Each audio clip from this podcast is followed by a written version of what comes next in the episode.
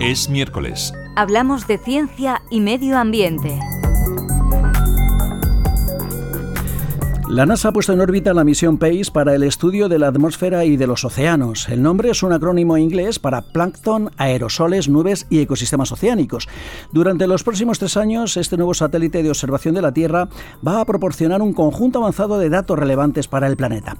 Amalia Saciloto, muchísimas gracias por compartir estos minutos en Radio 5 Todo Noticias. Buenos días. Hola, buenos días, gracias a vosotros. Amalia Saciloto es oceanógrafa e investigadora del Instituto de Ciencias Marinas de Andalucía, un centro del CSIC, y su investigación se centra en aplicar técnicas de teledetección y conocimientos de óptica oceánica para comprender mejor cómo funciona el ecosistema marino y cómo puede gestionarse. Amalia, hasta ahora apenas se ha explorado el 5 o el 10% de los océanos y hasta hace poco además esa investigación dependía de barcos. El empleo de satélites como país, ahí estamos ya en otro nivel, ¿no? Sí, sí, es verdad. Ahora con esta misión PACE tendremos la oportunidad de investigar con más detalles, con más informaciones, porque este sensor es más sensible, entonces nos proporcionará una información más detallada. Bueno, la NASA ya tiene en órbita más de una veintena de satélites de observación de la Tierra. ¿Qué se espera de este nuevo satélite, de esta nueva misión? ¿Qué es lo que puede proporcionar que no lo aporten ya otras misiones que ya están ahí? Sí, entonces la expectativa que nosotros tenemos en utilizar las imágenes de ese nuevo sensor que está en órbita es porque este sensor nos trae las distintas colores, los canales de intensidad de los colores, los tonos de colores son más específicos. Entonces, a cada tipo o especies de fitoplancton, por ejemplo, tiene una firma, una característica óptica distinta. Y con este sensor tendremos la capacidad de detectar las diferentes especies, dónde están, para dónde van y cómo irá a afectar a nosotros también. Por ejemplo, cuando se forman las floraciones algales tóxicas, nocivas, las mareas rojas, principalmente las zonas costeras, como aquí en Enigma, que nosotros estudiamos las mareas rojas de Galicia también. Entonces, este sensor nos una nueva detallamiento de los seguimientos de estas floraciones.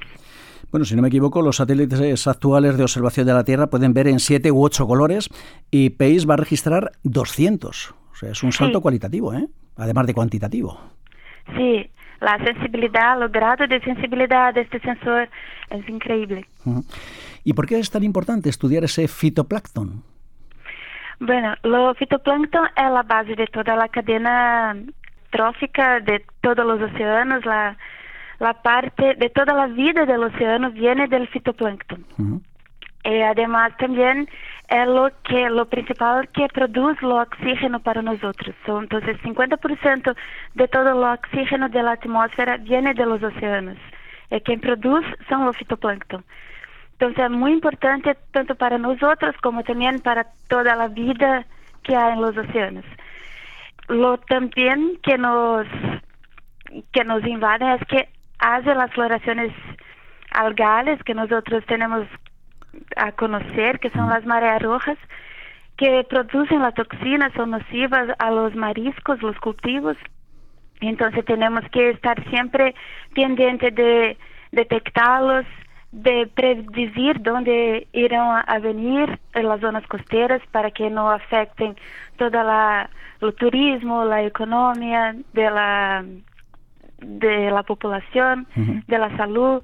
Entonces, lo más importante de los fitoplancton es entendernos el ecosistema de ellos, cómo funcionan, eh, entender toda la biología de los océanos, cómo funcionan, y conocer, permitirnos nos entender cómo es todo este sistema terrestre que está todo interligado entre nosotros, el cambio climático, para todo eso. Decía el administrador de la NASA, Bill Nelson, que este satélite ayudará a aprender como nunca antes se había hecho, cómo las partículas en nuestra atmósfera y en nuestros océanos pueden identificar factores clave que impactan en el, calentamiento global.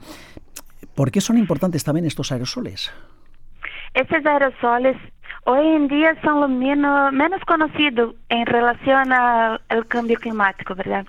Y por eso este satélite nos ayudará a conocer y a entendermos, por ejemplo, cuando hay, cuando se producen un incendio forestales, lo polvo que, que se produce, lo humo y la contaminación en la atmósfera, por ejemplo, de estas partículas diminutas que se quedan en la atmósfera, se van transportando en dirección del viento. Entonces, con esta misión PACE, eh, los sensores nos permitirá conocer dónde están este polvo, esta contaminación, cuánto hay de ellos y cuánto pueden afectar las personas. Entonces, lo importante de los aerosoles, de los diferentes aerosoles, es comprender todo eso. O sea que digamos que es una misión global, ¿no? Va mucho más allá de estudiar los océanos o de estudiar la atmósfera, sino de estudiar ese conjunto, ¿no? que es el planeta Tierra, en definitiva. Exactamente, los sistemas Tierra como un todo, los sistemas terrestres, eh, relacionar con el cambio climático a través de este ciclo del carbono, ciclo del agua, de todo esto. Es realmente la tecnología y la ciencia del pez eh, para impulsionar nuestra iniciativa de comprender todo este sistema Tierra. Bueno, imagino que el valor de, de, los datos que reporte esta misión, la misión PACE, se disparará cuando se combine con el conjunto de datos que recibimos de otros satélites, ¿no? Sí, sí, por supuesto. También tenemos otras misiones como el satélite de la Agencia Espacial Europea que nosotros utilizamos muchísimo hoy en día, que realmente esto nos ayuda a comprender cómo es dinámico este nuestro océano, todo el cambio del color de las zonas costeras también. En conjunto los dos, los eh, mucho más otros satélites también que mide otras cosas, es comprender todo este sistema en escala global, en el nivel de zonas costeras, más ecosistemas local.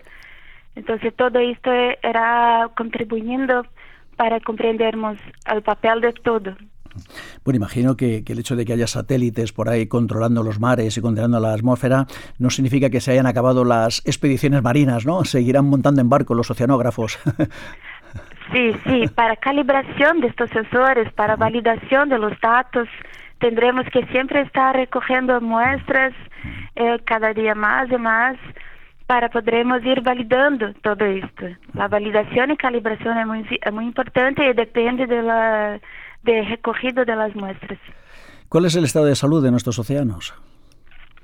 Ahora mismo el estado de salud es intentamos mantener el equilibrio de ellos. Entonces hay algunas zonas costeras que están más contaminadas, que tendremos que tener más atención. Por ejemplo, yo soy graduada en Brasil, entonces en Brasil tenemos tenemos una costa, una zona costera muchísimo larga eh, muchos puntos necesitan de más atención. Otro, por ejemplo, donde exploramos más el petróleo o lo cultivo aquí en Galicia, tenemos que tener más cuidado, más atención, pero otros del turismo también. Entonces la parte más económica tenemos que tener más atención, que tiene más contaminación, más riesgo de contaminación pero estamos caminando a mantener el equilibrio del ecosistema. Pues Amalia Saciloto, investigadora del Instituto de Ciencias Marinas de Andalucía, un centro del CSIC. Bueno, muchísimas gracias ¿eh? por haber compartido estos minutos con nosotros y con nuestros oyentes. Gracias a vosotros por la invitación.